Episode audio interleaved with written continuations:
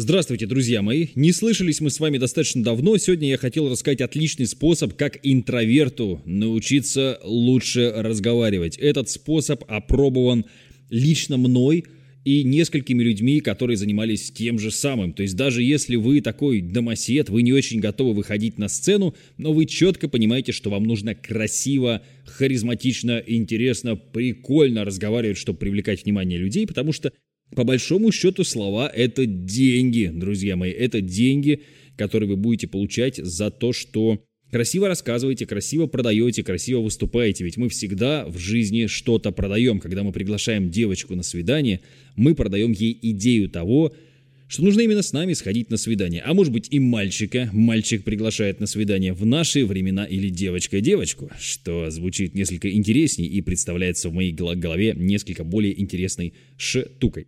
Так вот, недавно мы посадили мою сотрудницу, личную помощницу Анастасию вести э, стримы по Hearthstone. Ну, это игра такая, неважно. И у нее это сходу получается хорошо, потому что она, то есть она никогда не вела стримы по играм, но она с первого же стрима очень хорошо у нее это получается, мы ее продвигаем, вкладываем деньги, то есть, можно сказать, я продюсирую человека, Потому что она имеет опыт работы аниматором. То есть она на детских мероприятиях бегала в костюме сосиски жирной и что-то людям там, ну, понятно, там какие же фиксики, хаги-ваги, что там у детей популярно. Ну, жирная сосиска, наверное, популярнее всего, да, или там костюм шаурмы, например. Вот это все прикольно. Но это как раз подходит для экстравертов. То есть работа, вот как я там в театре в свое время в детстве, да, играл волка, прости господи, на детских утренниках. Если вы когда-нибудь будете выступать на детском утреннике, старайтесь отмазываться от ролей, которые детям нравятся. От Дедов Морозов, я не знаю, какие там сейчас актуальные персонажи. В то время Дед Мороз, все дети просто тебя достанут. А какой-нибудь волк, если он не негативный, а такой, типа, ну, нейтральный, он не особо кому-то интересен, не особо кто-то... Короче, хорошая роль. Ну, это ладно, это я отвлекся, просто такой житейский так сказать, совет. Потому что вы понимали, я сейчас пью чай и обнимаю подушку. Так что у меня сегодня максимально интровертные советы будут. Это все для экстравертов подходит. Для интровертов подходит формат ведения своего подкаста или формат ведения прямых эфиров. То есть формат, когда ты не выходишь из э, приятного тебе мира, где ты можешь сидеть и обнимать подушку. Это может быть формат, когда ты ведешь э, стримы, или ты записываешь даже ролики на YouTube. Вот, ну, то есть представьте себе, мой первый проект, Penderization он назывался, я на нем набрал 350, по-моему, тысяч подписчиков в тот момент, когда я его продал. Это был проект по играм. Я не показывал свое лицо, то есть это было очень комфортно. И я сидел и разговаривал в микрофон. И вау, что стало триггером для того, чтобы я снова начал качать свое умение разговаривать, этим заниматься, я, собственно, начал э, нравиться людям. Люди начали писать мне Матвей, типа, ну, там меня не Матвей, там Панда у меня было прозвище. Панда, классные ролики, ты большой молодец, у тебя круто получается. То есть я понял, что то, как я говорю, хотя я говорил отвратительно и на дешевенький микрофон, и то, что я говорю, людям востребовано и интересно.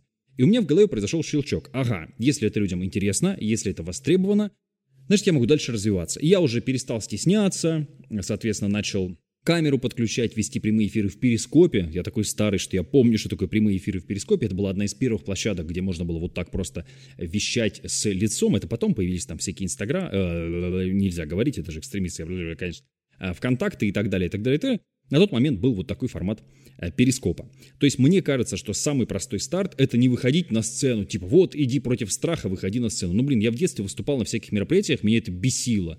Ну вот, например, я дико извиняюсь, может кого-то это обидит какие-нибудь стишки ко Второй э, значит, э, мировой войне, Великой Отечественной войне, неважно. Ты выходишь, читаешь стишок, тебе не нравится этот стишок, тебе не нравится это мероприятие, тебя заставили, как ты читаешь этот стишок? Ну, то есть, понимаешь, при всем отношении твоем, там, к этому празднику, или там ну, нейтральном, или там позитивном, неважно, да? Но тебе это не в кайф. То есть начни говорить там, где тебе в кайф говорить. И очень круто, почему в интернете, да, потому что Здесь ты найдешь все равно рано или поздно, конечно, и первых хейтеров, на которых внимание обращать большого смысла нет, и первых поклонников, которые скажут, блин, как здорово, как интересно, ты рассказываешь классные вещи. И таким образом это будет служить триггером для твоего развития как спикера, как, может быть, вокалиста и так далее, и так далее, и так далее. То есть сидеть дома и не выходить из своей норы – это ок, если ты интроверт. Не, не, далеко не всем нужно выступать со сцены. И ну нафиг это как бы по большому счету, да, можно без этого жить спокойно. Но поскольку тебе нужно красиво разговаривать, вот один из форматов, на мой взгляд, это ведение некого подкаста, некой передачи, некого YouTube-шоу, проекта, где ты, возможно, если ты, опять же, стесняешься на старте, не показываешь свое лицо, но при этом просто э, советы вот такие, там, какие упражнения поделать и так далее в рамках этого подкаста, подкаста «Говори красиво», мы уже дали. Их очень много, они от разных людей, и они интересные.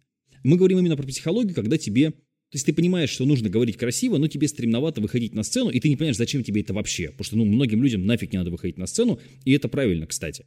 Можно без этого абсолютно спокойно жить. Да, без воды нельзя прожить, без выхода на сцену легко. А есть люди, которые не могут без сцены, это другая история, да? Ты вполне можешь дома, но тебе важно получить какой-то фидбэк. То есть какие-то минимальные зрители, какие-то минимальные слушатели даже среди твоих друзей. Даже среди твоих друзей это важно. То же самое касается занятий вокала. Кстати, ваш покорный слуга Матвей Северянин, вы можете вбить во-первых, снял музыкальный клип, и вот сейчас я по поеду в Питер снимать э, еще два клипа. А во-вторых, записал пять песен. И вот сегодня мне пришла Шестая песня, мы тоже будем сейчас заниматься выкладывать, то есть можно найти на Яндекс Музыке мои песни, вбить Матвей Северянин. Я пока не настолько популярный певец, как подкастер, но тем не менее, да? Подкасты у меня больше слушают, конечно. Вот этот подкаст, например, слушает 25 тысяч человек. То есть, опять же, вдумайтесь, да, будучи простым парнем, вот я живу в деревне, я сижу у себя в бане на втором этаже, обнимаю подушку, ну, не знаю, мне хочется обнять э, подушку. Я бы мог обнять кота или собаку, но они просто будут шевелиться, и это будет мешать подкасту, а я обнимаю подушку вполне себе. Но, тем не менее, вот этот подкаст послушает 25 тысяч человек. Вот вдумайтесь, которым интересно развивать свой голос, которым нравится, как я разговариваю. Хотя вы можете сказать, что, Матвей, у тебя есть слова паразиты, ты где-то какие-то слова проглатываешь, очень быстро разговариваешь. То есть, по сути, интернет является очень крутой площадкой для вашего старта и даже, тихонечко вам намекну, хорошей площадкой для заработка денег. То есть вот в этих подкастах я рекламу не размещаю принципиально, ну мне просто, у меня цель другая совсем, да, но мне вот, например, предлагают там 10-15 тысяч рублей за рекламу в таком подкасте. Вот вы можете посчитать, если вы станете популярным подкастером, популярным подкастером, да, ну, собственно, вот вы вполне сможете, например, не ходить на работу, например, только записывать подкасты. А все, что для этого нужно, это умение красиво говорить, которое можно прокачать, вуаля, с помощью нашего подкаста, который здесь есть, абсолютно бесплатно. Мы не продаем никакие тренинги, курсы и так далее. Вы просто делаете упражнения, которые мы здесь даем, и, собственно, развиваетесь как диктор, как спикер, как оратор и так далее. К тому же было огромное количество а, спикеров, дикторов и так далее, людей, которые выступали со сцены с дефектами речи, с какими-то проблемами. Потому что скорее здесь важна эмоция, важнее посыл, да, как ты говоришь, что ты говоришь. Интересно ли то, что ты говоришь? И уже в третью очередь там твоя картавость, шепелявость, хотя над этим всем можно работать, все это можно исправлять, и голос всегда можно сделать приятней, в том числе в процессе обработки этого самого голоса. То есть, на мой взгляд, первое и самое важное, да, если ты хочешь красиво говорить, ты должен себе объяснить, зачем. Вот когда ты ведешь YouTube-канал, тебя смотрят люди, и ты понимаешь, что ага, я улучшил картинку, больше людей стало подписываться. Ага, я купил микрофон получше. Ага, я начал лучше разговаривать. То есть тогда ты понимаешь, зачем тебе это улучшать. Вот как я сейчас, да? У меня есть около 13 гитар. При этом я пользуюсь двумя 12-струнными гитарами иногда играю на своем Гибсоне Лес Поле, потому что я его люблю. Остальные гитары мне нафиг не нужны. Потому что по работе, по моим выступлениям, я сейчас буду выступать вживую, петь. Это для меня новый опыт. И когда я час буду стоять петь на сцене в Казани, потом в Кирове, ты э, покупаешь что-то и улучшаешь технику игры на гитаре, технику просто как, как технику. То есть покупаешь более дорогие инструменты, примочки и так далее, потому что тебе нужно это для работы. И если вы хотите красиво говорить, просто для себя это сложно.